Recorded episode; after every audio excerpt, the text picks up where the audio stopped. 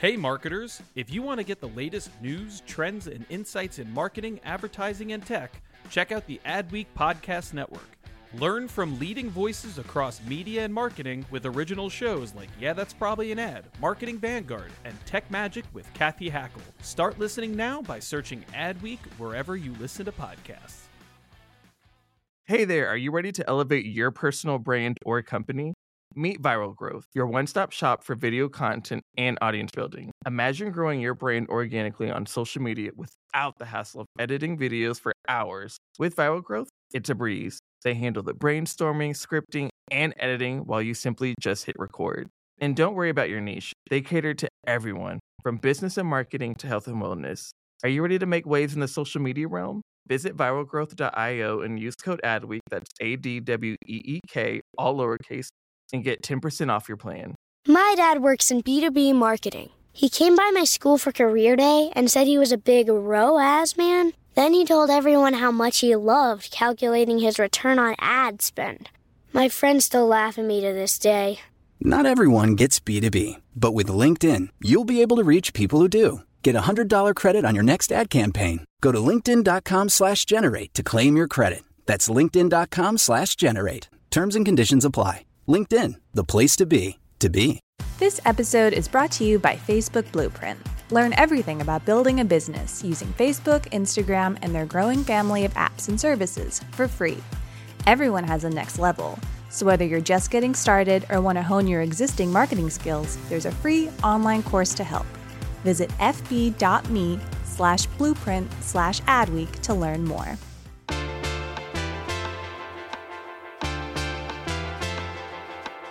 You're listening to Yeah, that's probably an ad. Is the Adweek podcast where we talk about marketing, media, advertising, technology, pop culture, because in the end, everything is an ad. I'm David Griner. I'm the creative and innovation editor at Adweek. Uh, with me, welcome back, uh, longtime guest since the earliest days of this podcast, but we just don't have you on as much as we'd like to anymore. Kristina Monllos, uh, brand marketing editor for Adweek. How are you? I'm I'm doing pretty well. Uh, yeah, apologies to listeners for not being on for a while. Um, my job has changed, as like everyone at Adweeks has. Uh, so it's just it's harder and harder to make time for things like this. But don't fret, I love being on, and I wish I were on more. I actually got a text from someone the other day asking when is Kristina going to be back on, and I said, and I was like, well, I didn't want to get their hopes up. I was like, she's scheduled to be on the next one, but you never know. Uh, so we appreciate you making time for us. Also back, uh, we've got a real VIP roster uh, this week. We've got Patrick Coffee. Uh, Patrick, we, we've kind of changed your job up a little bit, and honestly, I don't know your new job title. What is your job title these days? Well, I haven't established a new title yet, David. It's oh, those um, are the best. A little odd to discuss that. But all right, we'll um, leave some mystery if you'd prefer. But Patrick has been on the agency speed at Adweek for uh, yeah. a long time, and was our uh, and so uh, he's his job will be evolving in some really cool and exciting ways uh, that maybe we'll divulge better once we give you a title and write some of this down. My fault. Now Again, anyone listening busy. to this is like, what is happening over there? What are they doing? Yeah, it's like why are they talking? It's a race this? to see who it's a race to see who's busiest. Kristina's too busy to be on the podcast. And Patrick's too busy to have a job. uh, we've also got that back uh, Doug Zanger, editor on creative and agencies. Uh, and uh, welcome back, Doug. I'm very busy as well. Good to be back.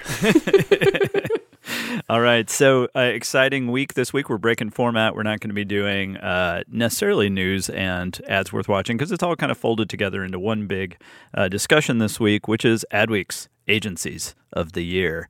Uh, by which we mean creative agencies. There's a lot of different kinds of agencies, uh, and this is uh, one of the biggest honors we give each year. it's certainly uh, kind of one of the hardest to win. Uh, we award one U.S. Agency of the Year each year. We award one Global Agency of the Year.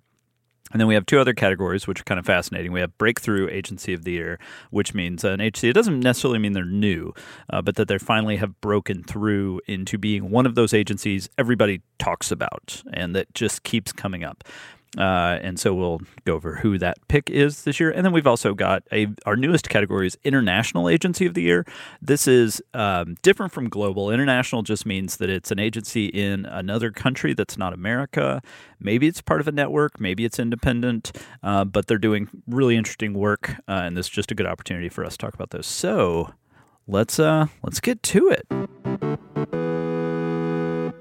All right, uh, Patrick, since you wrote the cover story, I will let you do the big reveal. Who is Adweek's 2018 Agency of the Year? Uh, sorry, U- U.S. Agency of the Year. it is uh, Wieden and Kennedy, David. It is a well deserved, not completely unsurprising, but uh, still very much well deserved honor for them. Yeah, I, I, feel like it's safe to say this is one of the most unsurprising selections. Uh, definitely in my time of being involved with this process. Uh, it, that is not to say there were not several other very strong contenders uh, for U.S. Agency of the Year, uh, but it's been interesting talking to people because they're like, it's going to be Wieden, right? It's going to be Wieden. And of course, we can't say anything, but they, they all just kind of shrug and they're like, we know, we know they got it. Um, yeah. But, but so tell it tell us a little bit about uh, about why. What what what was it about Wieden? Uh, and I should mention that when we get together as a group uh, and we select our agencies of the year, that we're generally looking at a combination of business performance, creative excellence. Uh, and then, and then a, a, bunch of fuzzier factors. We look at their reel, their creative reel from the past year. We look at how they, what strategic moves they've made. I mean, it's a very three dimensional picture of the agency. But so, tell us about some of the strongest points of Wieden uh, from this year. Well, if this isn't giving too much away or or uh, offending some of the other agencies that were involved. Uh, once the the reel started with Nike, and once the Nike portion was over, everybody in the room kind of looked at each other, and uh, there was a wordless understanding that that this was probably going to be it, um, just because Wieden's work for Nike this year was um, particularly affecting. I mean, they've had it's the 30th anniversary of Just Do It and uh, which has consistently been uh, one of the just most successful ad campaigns. Um, period. But I, I, personally and and the team, I think, really felt that it that it uh, reached a new level in terms of uh, relevance in a way and uh, creative quality, and um, that was. But I don't think that it's it's fair at the same time to say that it was that it was just Nike. I mean. Um, obviously, uh, Wieden's headquarters in Portland runs the Nike account, but um, if you just look on, on the business side, their New York office actually had really more of a, a breakthrough year. Um, they handle the uh, the Bud Light account, uh, which was everywhere, um, and whether you like it or not, Dilly Dilly is is here to stay. And um, they also, and what was one of the biggest and um, I wouldn't say surprising, but but striking account wins of the year. They they won Ford, or they won the lead creative uh, role on Ford's brand campaign. They're not uh, agency of record that went to BBDO, but they are a quote innovation partner, and um, th- essentially, what Ford told us is that the work to come for the brand will be building on what Wieden established so it was uh, that's a huge win for them.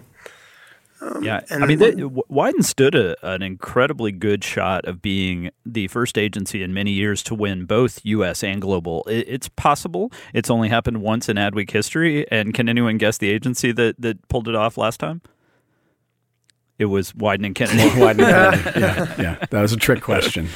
yeah. yeah. So, um, but you know, it's one of those where I think if we had seen kind of the level of global work. Last year, they were our global agency of the year for 2017. Uh, a lot of that rode on the success of their New York office, uh, plus Amsterdam, plus London, uh, Shanghai. Uh, this year, you know, those offices. It's it's interesting. Like last year, our beef with uh, Wieden was that the Portland office was a little too quiet. You know, they were doing KFC, they were doing Old Spice, but nothing really to write home about. And then uh, this year, man, Portland was uh, as you mentioned, uh, just out of control with doing amazing work for Nike. Uh, you know, I liked quite a bit of the KFC stuff. I thought they did some of the better Old Spice stuff in recent memory. Um, and uh, but oh, man, the New York office continues to just be a powerhouse. Uh, you know, they're they're cranking out Bud Light, Delta, uh, OK Cupid, I believe they do. Um, man, it's just it, it, it, what a what a kind of golden age for the for that New York office. Uh, Doug, you've been in Portland for a long time. You've Right. known Wieden for a long time. You're based in Portland now. How how has Wieden changed in in you know the recent in recent years? Uh, you know, I think uh, a lot of it is there's been change, but a lot of things have stayed the same. And I think it comes down to the essence of what the agency was built on. And uh, as Patrick pointed out, it, the Dan Wieden, you know, basically says we we don't do um, we don't do advertising. We do um, expletive. Am I allowed to curse on this show? Yeah, sure, why not? Yeah, they do uh, the best fucking communication in the business, or words to that effect. And uh, so I, I think that that's that's been the red thread that's been pulled through the agency. And I moved here in 1992, and I don't think that's that's really ever changed. That said, I think that um, technology has helped accelerate the exposure of the work. I think that uh, another big plus is that the agency has continued to build more diversity among its teams and especially among their creative teams. So I, I think it's it's been a case of really the the long view and starting with a foundation of doing good work out of the gate. And that's you know that's that's one thing that's never changed. I think we do talk about ebbs and flows with agencies, and and yeah, you know there there have been some there have been some ebbs in in certain you know in certain years uh, depending on which office you're talking about, but on the whole, if you take a look at it, they've just been very consistent. I, I also think their spirit of independence is something that you know that's not just that's not just talk to them. They they really honestly believe it and they and they live it every day. That's a huge deal, and that'll continue as, as long as the agency continues as well. So yeah, it's been it's been a lot of you know a lot of changes just around them, but I think the foundation of what they built at the beginning is what carries it. Oh, I, I was just gonna say, I was just gonna say, I think it's, I think it's obvious for any of our readers to pick up on that this is like Wieden's year where they would win this, um, and it's as you guys have said, it's not just Nike, but you kind of just you look at what they did with Dilly Dilly and what they did with Nike, and it's really hard to argue with two campaigns where they were able to take something and make it actually impact culture. Like there are so few campaigns where people I know want to talk to me about people outside of the marketing world want to talk to me about like how this has come together and what this is and for Dilly Dilly and and Nike both of those things have happened and also you know I, I think anyone who is like scrolling their social feed the day after the Kaepernick campaign came out I like dozens of people that I follow were reposting that and like there there's just you can't, you kind of can't argue with work like that when it makes an impact like that. Mm-hmm. You know, it just makes the choice really obvious. I had a uh, conversation with my, my father in law over Thanksgiving about how Dilly Dilly came about, and he was legitimately interested to know. So rare. that is the rarest, So the rare. rarest thing for us.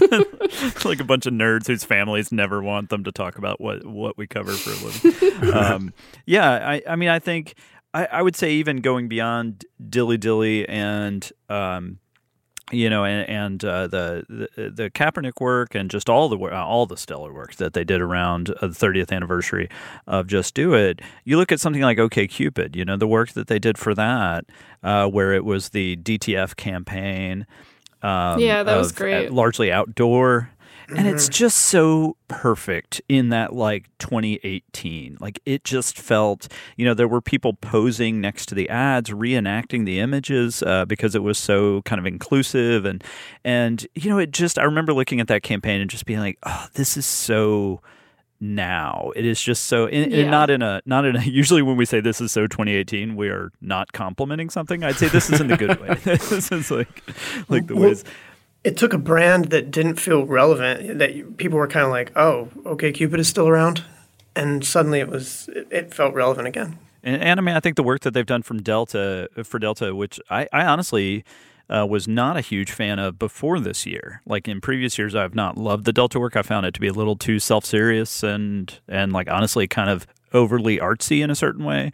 Uh, this year, I felt like they, they really hit their stride. They had their runways campaign with just like the camera going down different things was a that look one. like look like a runway, you know, a, a dinner table and all this like oh, it's it's so good. It is so well shot. It's such a good ad. And it's just, yeah, they're just one of those agencies where everything they put out is at least worth watching, which is saying a lot. Well, and, and, and air, the airline business is a tough category. It's mm-hmm. a very tough category. So the fact that they've been able to be so consistent is, uh, you know, that that's another telling part of the story as well. And then also the CMO in, in the piece said, you know, this is going to be our agency for a long time. So that's a, a nice vote of confidence. Yeah, he said that after calling them pushy, driven, and aggressive, which was I found uh, pretty interesting. That that uh, you know they're able to get that response out of a client, even though he kind of acknowledged that well they're they're going to do what they're going to do. Um, I also thought that there's a, a, an interesting narrative between last year and this year with Wieden because last year they were our global agency of, of the year, and uh, it was more about them sort of positioning themselves uh, for for the long run in terms of both naming new leadership and kind of pivoting in terms of the kind of work that they do and the kind of clients that they're working on. More more stuff like Airbnb, uh, more and this this is mentioned in the story a little bit, uh, work that's maybe not quite as visible, but is every bit as important to their business. Like for example, you haven't seen any big campaigns for Airbnb, but they've been working on that account for uh, more than a year, and eventually we we may well see some broadcast spots. I'm I'm sure we will, and they've done some stuff uh, regionally based, but the way they described it was we've embedded ourselves within their business and determined how they want to move forward as a company. Well, let, us talk a little bit about uh, the the executive leadership changed a bit this year. I really have a feeling it was less in substance than just kind of reflecting the way things somewhat already were. But I'm I'm I'm kind of you know, maybe making some assumptions there. But we saw Colleen DeCourcy, uh, who was the co global creative chief. Uh, she was promoted to president, uh, co president, alongside Tom Blessington. Uh, Dave Luhr, who I believe was previously president, right? He uh, he is moving into a chair chairperson role yep. along with Susan Hoffman, who used to be co creative chief. Uh, Susan's been she was like the eighth employee ever at Wieden, something like that. She's she's a long time you know icon of that agency. Uh, but uh, you know, it also just highlighted, as we've talked about on this podcast before, that Colleen DeCourcy uh, is just one of those, you know, your top three kind of advertising leaders of the moment. Uh, and I, and I wish I knew Tom Blessington a little better. Um, we should. Uh, I'm going to try to get both of them on the podcast uh, sometime soon. Uh, but you know, it's just I think it reflected the fact that this whole industry kind of looks to Colleen DeCourcy now, especially due to uh, her involvement, uh, uh, along with many other leaders in Times Up advertising and just you know a lot of the issues that have come out of Me Too. but you know, Patrick, I feel like this you know something we've talked about on here before. But I mean, do you feel that that that leadership changes really changed much, or just kind of recognized? You know the the structure they already had in place. Um, in terms of her her role in in Times Up.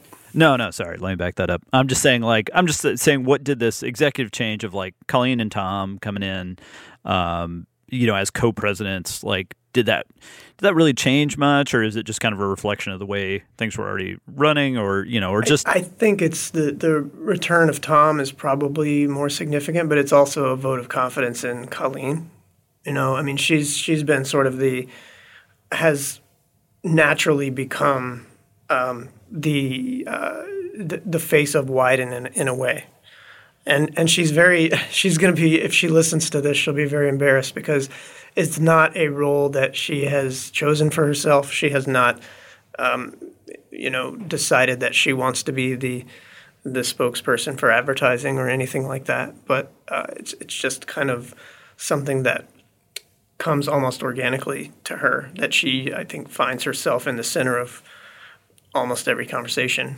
uh, and that was especially true this year because of uh, the Times Up. And it, uh, as she explained it to me, she feels that because of her um, the degree of privilege that she's had, uh, she's uh, feels sort of somewhat of a responsibility to um, weigh in and more importantly give others an opportunity to be heard Well, I, I, would I would add also that I mean she's she's been so deeply respected by so many people for a very long time within the industry, but it's not something that was necessarily very public.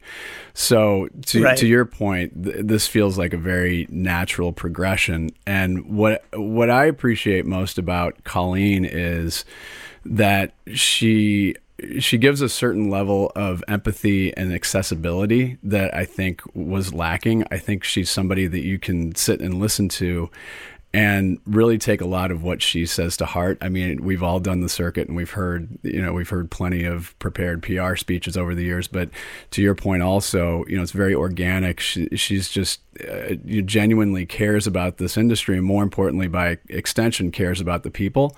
So I think she is a very natural leader, and that will be an interesting thing to see in the next five years because uh, she's, you know, she she's probably somebody this industry needs right now.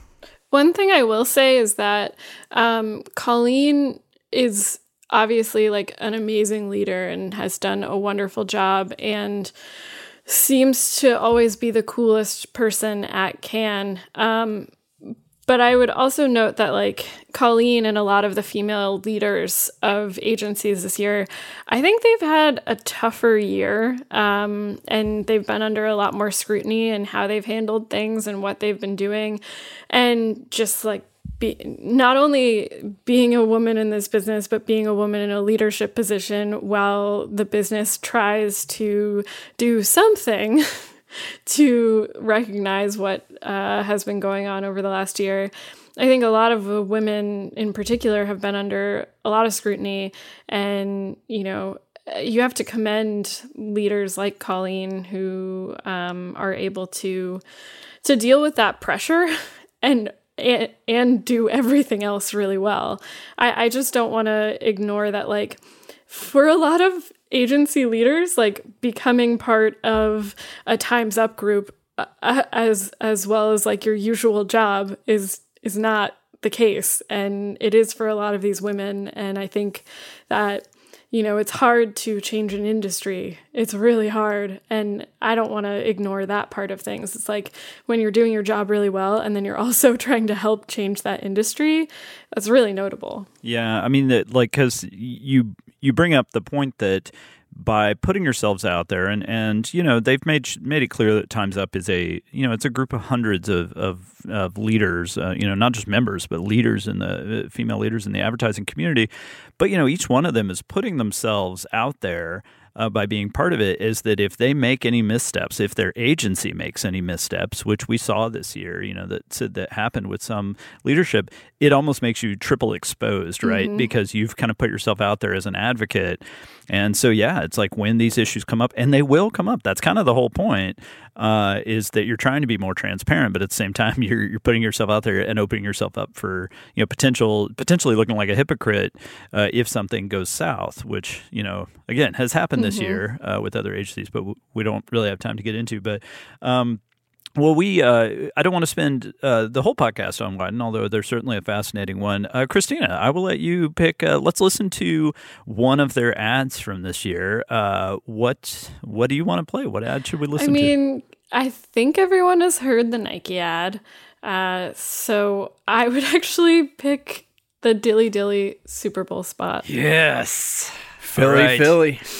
let's go back to the the days of the Bud Knight. Let's uh, let's listen to the Super Bowl ad for Dilly Dilly. Look! It's the Bud Knight. It's the Bud Knight. We're saved. Yes. Dilly Dilly! Time to do what must be done. I did it. Hey, Bud Knight, aren't you gonna fight with us? Oh, uh, a buddy of mine is having this 30th birthday thing. Oh, yeah, well, that's understandable. Hey, if you survive, come by. Probably won't happen, but you know. Yeah, yeah that's true. You know what? Watch this. Bud Knight! Well, somebody likes attention. All right. Uh, well, congratulations to Wieden and Kennedy, last year's Global Agency of the Year winner, this year's U.S. Agency of the Year uh, winner. We're going to take a quick break, and then we will be back to talk about the Breakthrough Agency of the Year. Support from our show today comes from our friends at Facebook Blueprint. Building a successful business is only half the challenge. Facebook Blueprint gives you free training and tools to teach you everything you need to know about building your brand presence on Facebook and taking your business to the next level. Visit fb.me slash blueprint slash adweek to learn more.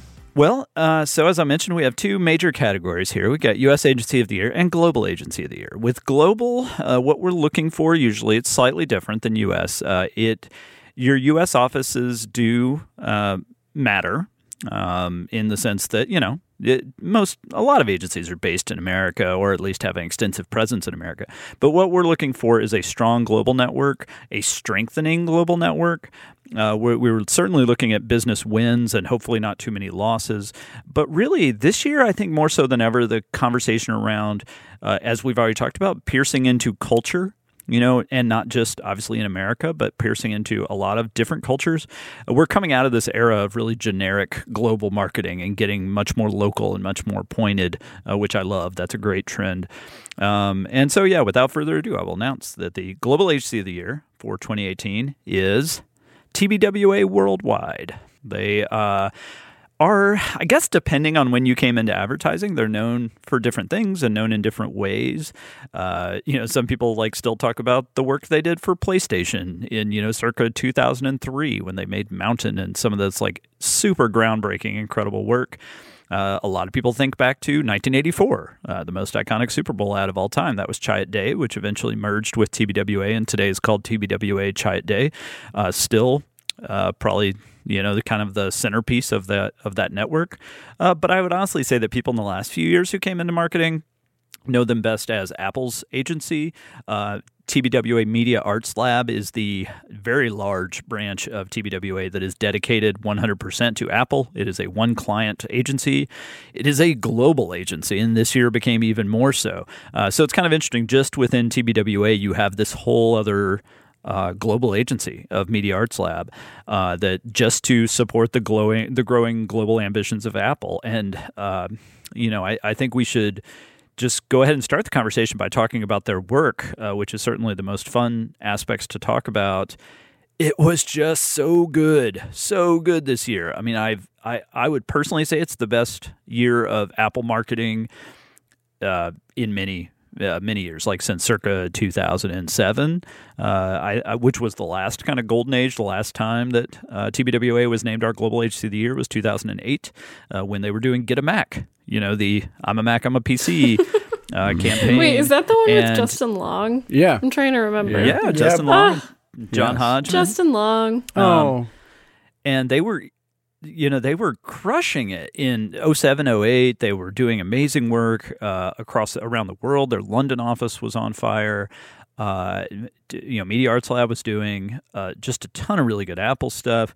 And and let's talk about the talent they had in like 2007, 2008 because it is hilarious. If you're a real nerd on advertising, you will love this. They had Gerry Graf, they had Colleen DeCourcy, uh, they had Rob Schwartz, who, to his credit, stayed there and is now running the the you know I think he's CEO of the New York office. Uh, they had Craig Allen, who recently started the Callen agency as an extension of Wieden and Kennedy. I mean, it was this like super all star, like knowing what we know now about where advertising went. It was this like talent, this incredible like the way people talk about certain years of the Yankees or whatever. It's just like oh it's like they were all these amazing people, and then it fell apart um, and you know, I've been told by people who were there in those years uh, that the CEO who took over at the end of 2007. Uh, Tom Carroll, uh, who took over the whole global network, that he just created this atmosphere of kind of uh, politics and discord and chaos, uh, you know, and, and, some of this has been reported on the record by us, especially in their New York office. That's why Gerry Graf left. He, know, you know, very publicly had a lot of throwdowns uh, with their CEO, who went on to form uh, Barton F. Graf uh, and has done you know, tons of great advertising since then. So if they had been able to hold on to Gerry Graf and to Colleen DeCourcy, who was their head of uh, digital at the time, um, you know, it's and so they it's just one of those tragic things where they were just on the verge of being, you know, the best agency on earth and it just fell apart. And then uh, 2014, they hired uh, Troy Ruhanen as their global CEO. He, he is a uh, BBDO veteran. Uh, he's from Australia. And Troy's been quietly rebuilding. I think some people may be surprised by our pick of TBWA because it's been so quiet. Like he's been assembling, basically replacing almost all the creative leadership across their entire network. And a lot of it's been internal promotions, you know, just finding the great talent that they already had and moving them up or moving them into a better spot, uh, you know, maybe over to Media Arts Lab. And just kind of putting all of his, you know, not to use a tired metaphor, but like putting all the chess pieces on the board in the right way. Uh, and this year just really saw time and again. Uh, so let's talk. Let's remind people about Welcome Home. Uh, Doug, remind us about the premise of Welcome Home. This is one that uh, was promoting the Apple HomePod, uh, but remind us about this ad. Yeah, I mean it's uh, it's just beautiful work done by Spike Jonze, uh, starring FKA Twigs, and it's I mean I, it, it's one of those things where if you try to explain it, you're really not honestly doing it justice because it's just this very. Um, I, I mean, how would you? David, I mean, you and I have talked about this back and forth, but it's just, it's one of those things where it's such beautiful work that words sometimes don't necessarily do it justice. I mean, it just has all of these interesting twists and turns. It's beautifully shot. It's just, it's fun. It's, I mean, again, if I sit here and try to describe this thing to you, I, I will not do it any justice at all. I mean, well, and, I should throw this back at Kristina because what I think uh, has been most rewarding for me to hear people talk about it is that it starts out with this very universal uh, setting, right? Of like a woman coming home yeah. on the subway, just right. beat down it, by life. It's just, you know, um, as has been mentioned on this podcast before, I moved out of New York after 10 and a half years there, and just the like pure terror of getting on the subway and being cramped in and sweaty with people and sad about the state of the MTA and also the world, it just like it makes the experience of commuting in New York the absolute worst. And so for them to capture that in just a few seconds of FKA Twigs, you know, uh, emoting beautifully with her face, that uh, just it's just so terrible. I feel bad for Patrick for still having to commute. Um, yeah, the, only, the only one yeah. of us uh, having to trudge through um, it. But it's just like the the way that they do that, and then they transition into this like sort of. Um, it feels like it's a lonely existence when you think about someone coming home with groceries after a rainy day in New York and asking their HomePod not a person, their HomePod to put on something that they would like. Um, so you have this like personal connection between a depressed person and technology. And then it sort of like builds into this um, very visually stunning. Uh, work that explores how music can make you feel less lonely. It can make your home feel bigger than it is. It can bring color back into your life. It can it can do so much for you. And you know, the the way that it's done and the way that that story unfolds and it's told, the style is just really surprising. And also to see um, sets like the ones that they built for this ad, where they're practical sets. And if you watch the behind the scenes, you see all of the little tricks that they had to come up with to not only, you know, have FKA Twigs like move a glass a certain way and then have someone else be pulling a lever. It's just that piece of work. And I know we've talked about it a lot on this podcast. And I know if you've seen it already, you're like, okay, yeah, yeah, yeah, yeah, we get it. But that piece of work is incredible it's incredible. I don't know. Well, uh, just, one, one, one thing so that well, clearly Kristina did it justice, and I did not. Uh, but one thing, one, one thing that one thing that stands out to me, and and it's not necessarily just this ad, but everything uh, about that brand. There is a reason for everything in every ad. Nothing mm-hmm. is a throwaway. There there is a tremendous amount of thought that goes into every single tiny little detail uh, of, of every ad. And you know, David, you had just covered uh, their holiday ad, which had all of those great Easter eggs in it. Th- those are all there for a reason. And when you talk to the creative team, I love talking to that creative team because you just end up getting things that you wouldn't even think about. So it's a it's really the, way that they approach creativity, especially for this brand, is incredibly thoughtful, well thought out. No small detail is left, you know, left by the wayside, and they they often ask themselves, how can we do more? How can we connect this to this and connect this to this and this, and it and it appears seamless, and that's what makes it really beautiful. It is, and but and just to add to that, like for them to even think, oh, we're gonna make this really beautiful ad, we should probably show the behind the scenes process for this. Yeah. To think to do that is just another example of that. And we were talking about Thanksgiving earlier and our families caring about things.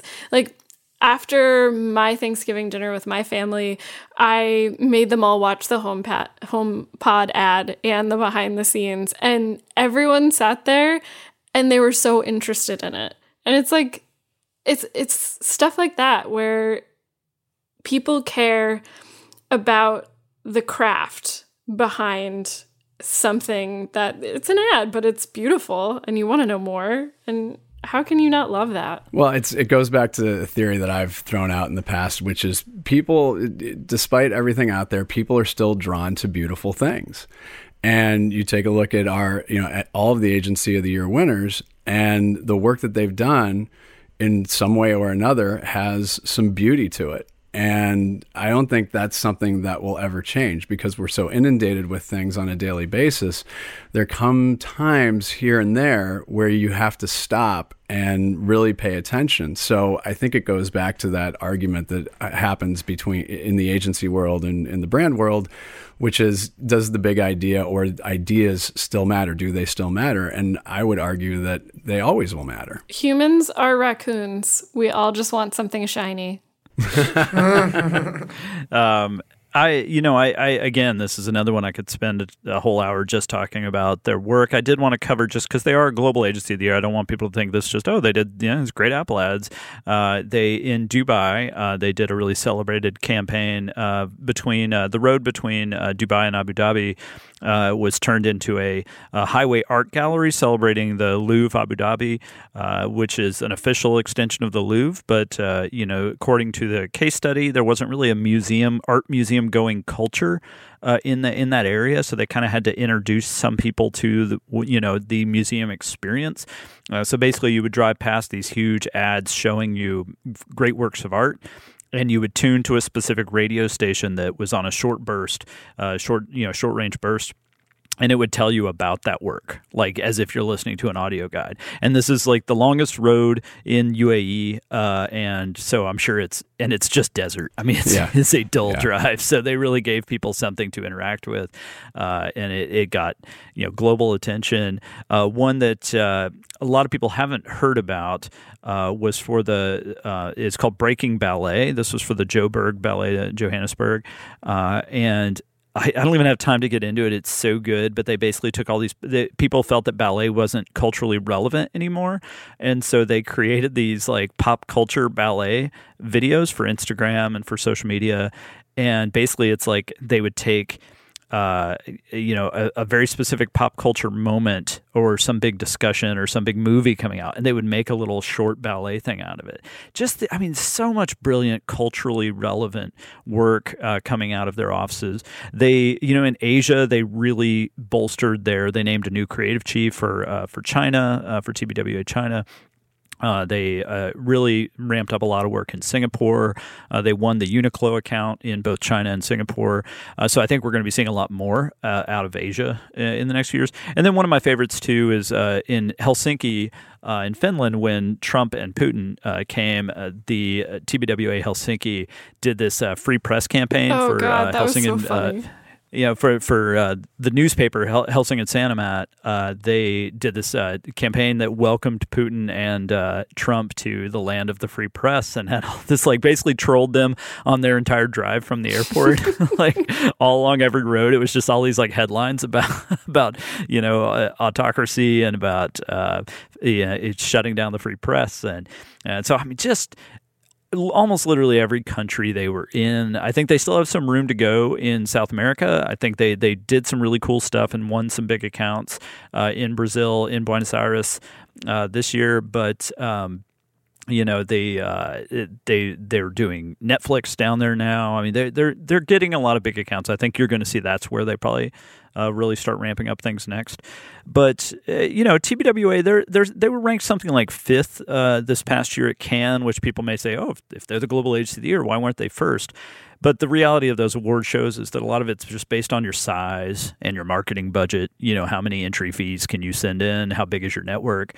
Uh, but the reality is, a few years ago, they were like 11th. And then they were the next year, it was like eighth, and then seventh, and then fifth. you know, it's like they are, you're very clearly seeing that TBWA has been climbing back over this past 10 years from, from basically falling apart uh, to being uh, you know the the best uh, best position at least global uh, agency network going into 2019, uh, and I think we'll see a lot more from this. So you know, props to uh, Troy Ruhanen to as the global CEO and to uh, you know a lot of the executives there, the new leadership at Media Arts Lab. which you know was timed really well for Tor Myhren going to Apple as their head of you know VP of Marketing Communications. He that that's a great partnership between those two. so yeah, congratulations to TBWA. Uh, and uh, oh, and uh, wait, we okay. Well, a, I want to listen to an ad from each one. Uh, the the big part of TBWA we did not talk about is Lucky Generals. Uh, this is only a five year old agency, so it's essentially a startup in the in London, created by three uh, London uh, you know, longtime agency veterans uh, who had worked at, you know, all at Mother and all these amazing agencies there. They started Lucky Generals five years ago. Fascinating shop, fascinating story. I don't really have time to get into, but last year they were acquired by TBWA and uh, and at the time, I think a lot of us hadn't really heard of them. Uh, but this year, they did some incredible work. Uh, they they got Mariah Carey to star in a hostel ad, uh, like as in for a chain of hostels, oh uh, which is God, fantastic. If you haven't seen that. that, Yeah, That that's was good. so yeah, that was good. our. It's host. You can look up Mariah Carey Adweek hostels. I don't know, you'll find it. It's a great spot. But the one I really want to listen to again. Even though everyone's heard it, we're sticking with Super Bowl today. Is uh, Alexa lost her voice? Uh, Lucky General's ad, ninety second ad for uh, for Amazon uh, from the Super Bowl this year. So let's listen to some of that one. Alexa, show me a recipe for a grilled cheese sandwich. Pathetic. You're 32 years of age and you don't know how to make a grilled cheese sandwich. Its name is the recipe, you. Alexa, how far is Mars? How far is Mars? Well, how am I supposed to know? I've never been there. This guy want to go to Mars. For what? There's not even oxygen there. Alexa, set the mood. Now setting the mood. You're in the bush and you're just so dirty and you're so sweaty because it's hot in that bush. Alexa, rebush, re- reboot. Alexa, play some country music. I don't dance now. I make money move. No, no, Alexa, country music.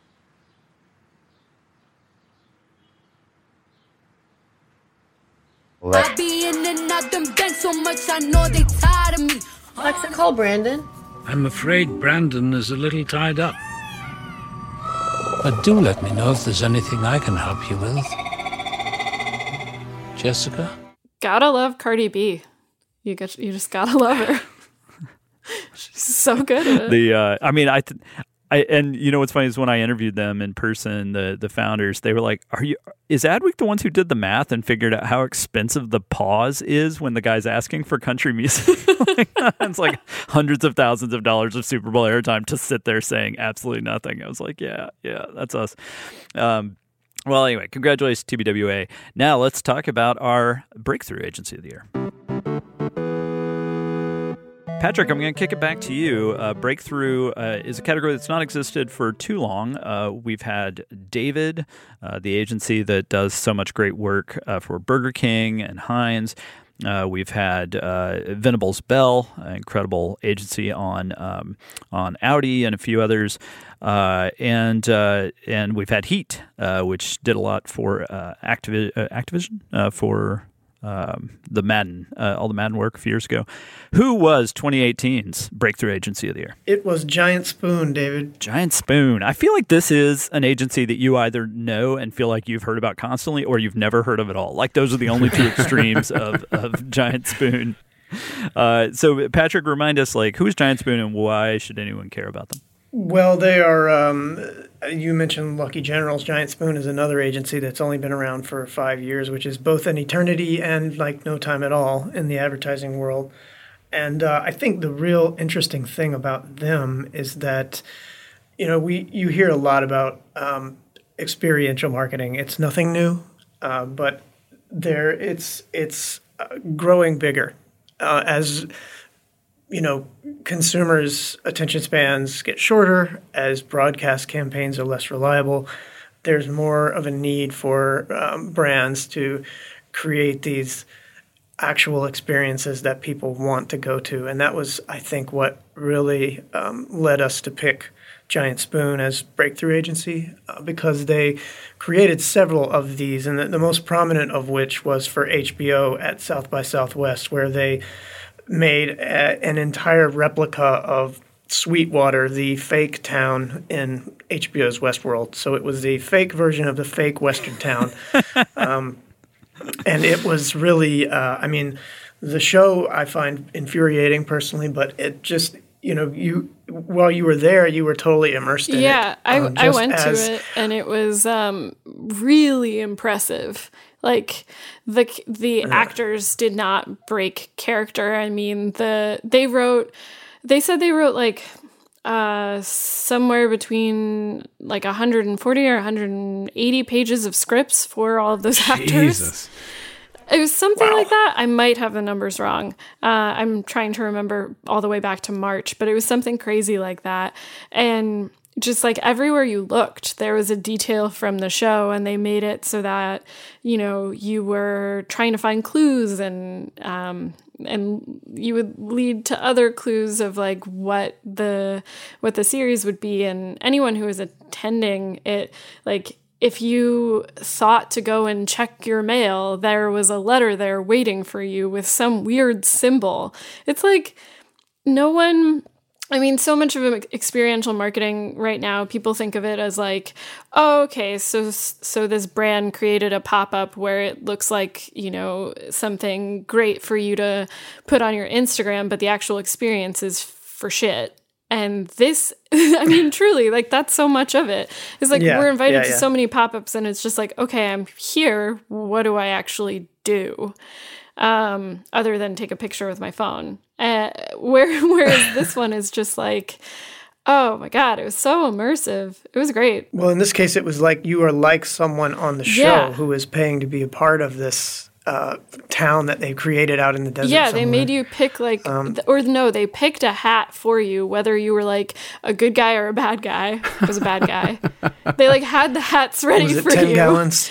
And then they had you go through this like weird um, room where you like picked your accessories and then you had to like walk through a train where the actors started and then you were in the town like there were so many levels to it.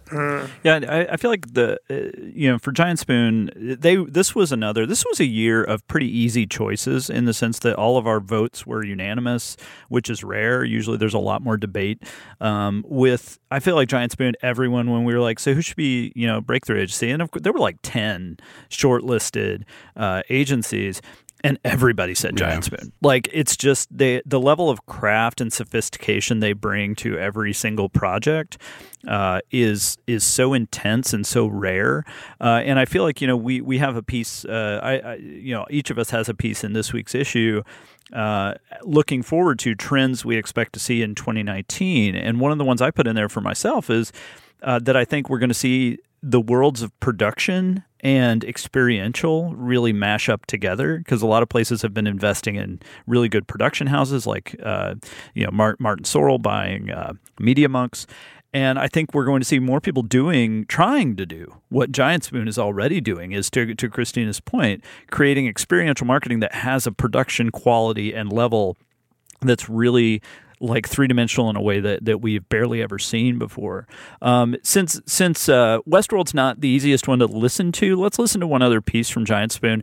They did a they've they've now done I believe a three part series uh, with Oh, I Christian love Slater. this. uh, Oh, I love H- this. Yeah, for for HP called uh, The Wolf. Uh, it's maybe a little too on the nose in terms of being Christian Slater after his wonderful turn in the first season of Mr. Robot, and it's very similar in in style and in tone. But let's listen to a little of the newest installment of The Wolf. This is, I mean, a, ho- a Hollywood good. caliber uh, produced uh, kind of short films. Uh, but let's listen to a little of the most recent installment from Giant Spoon. Whoa, whoa, whoa. Everybody stop. This is my favorite part. That moment when powerful people realize there's someone else with even more power in the room. Confusion, panic, disbelief.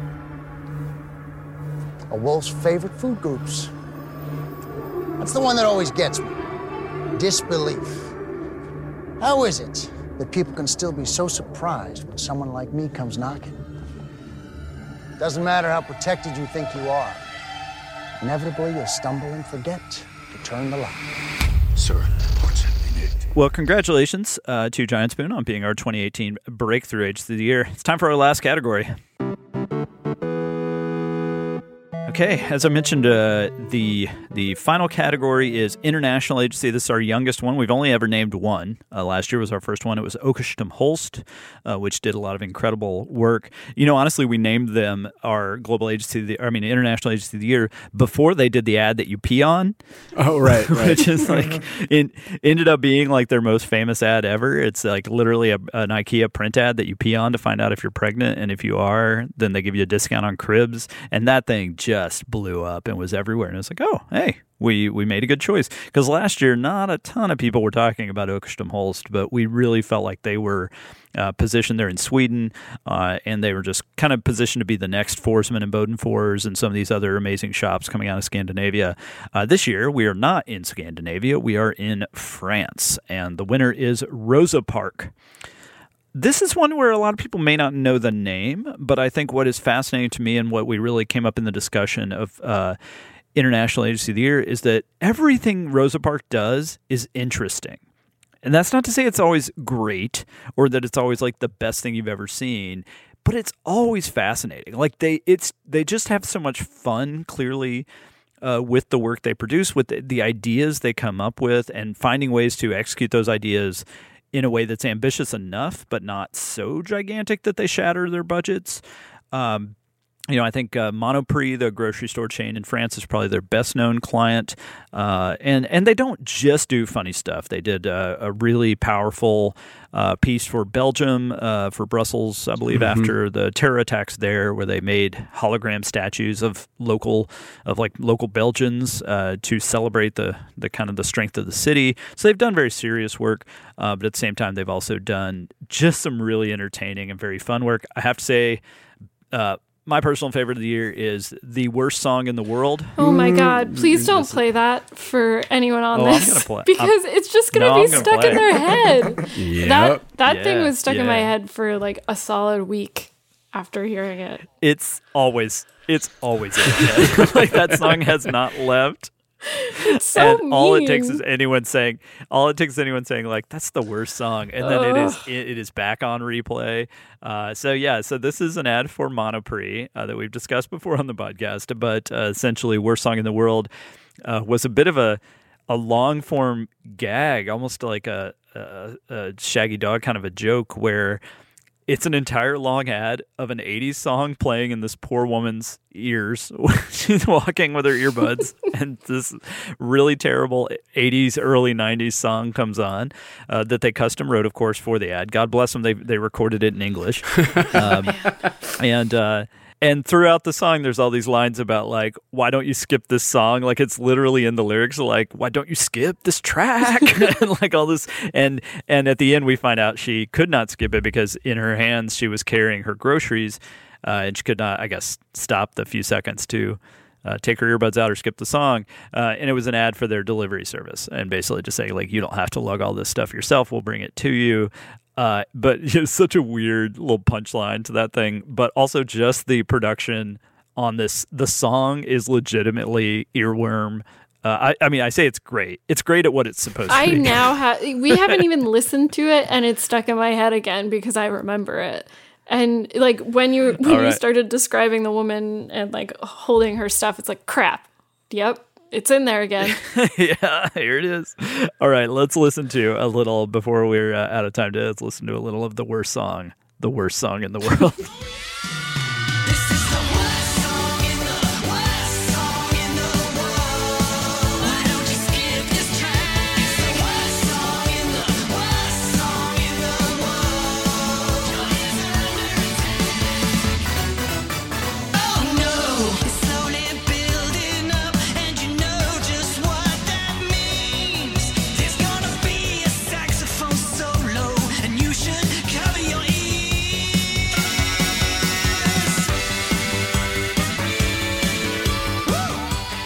Right, definitely check out our. We, we've I, we've really barely scratched the surface of any of these agencies. There are long articles.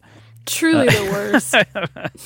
the uh, it's it's wonderfully bad. Like if you can pull off if you can pull off like good bad, that's one of the hardest things to do in advertising. Like it's easy to make bad bad. That's that's real. I think that's one of the hardest things to do in general. Whenever I'm watching something and they and someone has to like pretend to be a bad actor while also doing like good acting, I'm like, you did great, and that's Yeah. what these guys did. And I mean, can you imagine being brought in like we want you to write a song and we want it to be bad, but we want it to be good.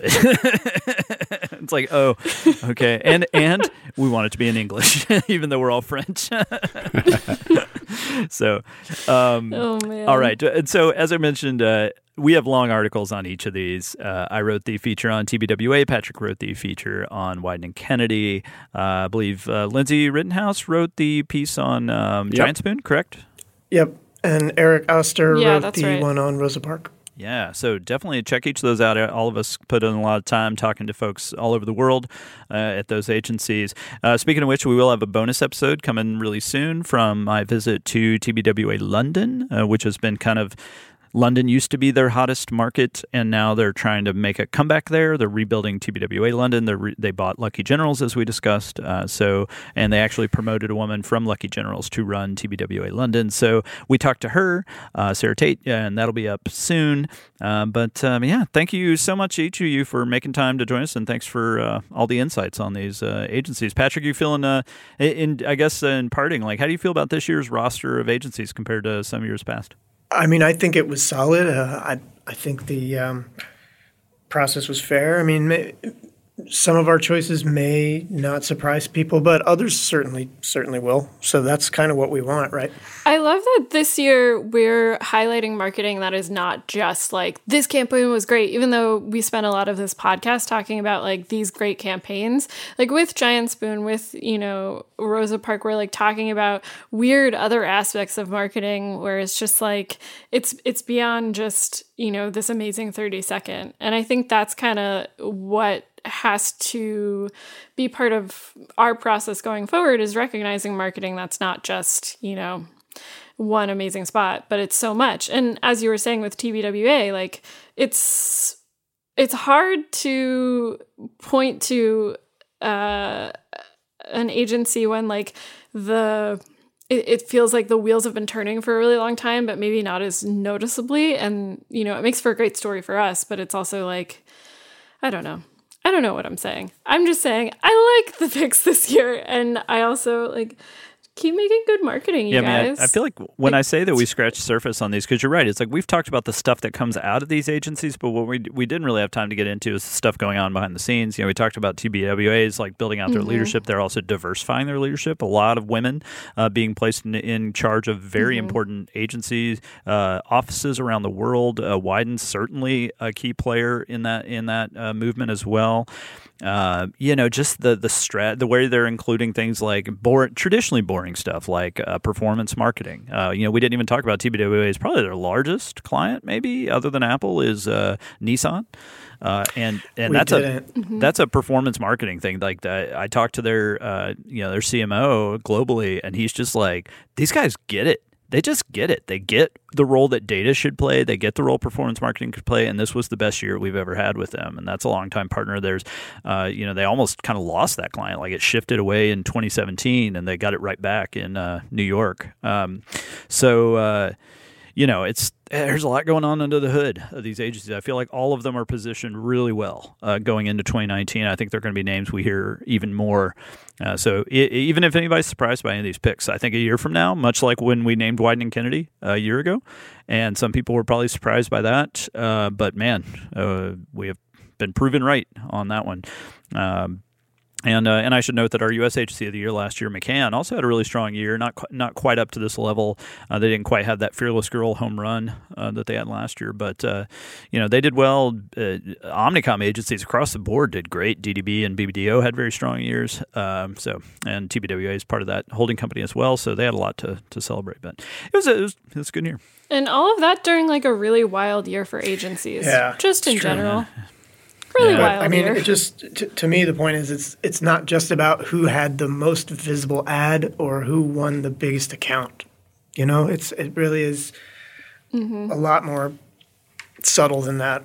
There's the, many more factors that go into it, which reminds me it's about time to start on Media Agency of the Year. well, the the the other thing too is seeing a lot of the work that was coming from outside of the United States because David and I talked about this quite a bit. You know, you see stuff coming out from South America, and you know, Colenso BBDO, you know, over the years has been you know really strong, and it's been interesting to see some of these uh, holding company outposts outside of the United States doing some really interesting things. So I think, I, honestly, I think International Agency of the Year is going to be a, a really interesting category next year. So I'll be interested to see how that pans out. Yeah, for sure. Well, thank you each so much. Uh, we are out of time, but uh, appreciate everybody listening and joining uh, for the conversation. Definitely check out all those articles on adweek.com. Uh, our theme music is by Home. This episode was edited by Lane McGivney, produced by Anya Fernando. Thank you, Anya. Thank you, Lane. Uh, we've got audio production from Josh Rios. Big thanks, as always, to Josh. Please take a moment, if you haven't already, to leave us a review on Apple Podcasts or wherever you get your podcasts. They mean a lot to us personally, and they help new listeners discover the show. Uh, I'm David Griner with Adweek, and we'll be back uh, very soon. So talk to you then.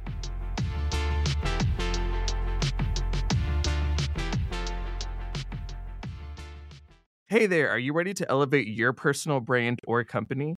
Meet Viral Growth, your one stop shop for video content and audience building. Imagine growing your brand organically on social media without the hassle of editing videos for hours. With Viral Growth, it's a breeze. They handle the brainstorming, scripting, and editing while you simply just hit record. And don't worry about your niche, they cater to everyone, from business and marketing to health and wellness. Are you ready to make waves in the social media realm? Visit viralgrowth.io and use code ADWEEK, that's A D W E E K, all lowercase, and get 10% off your plan.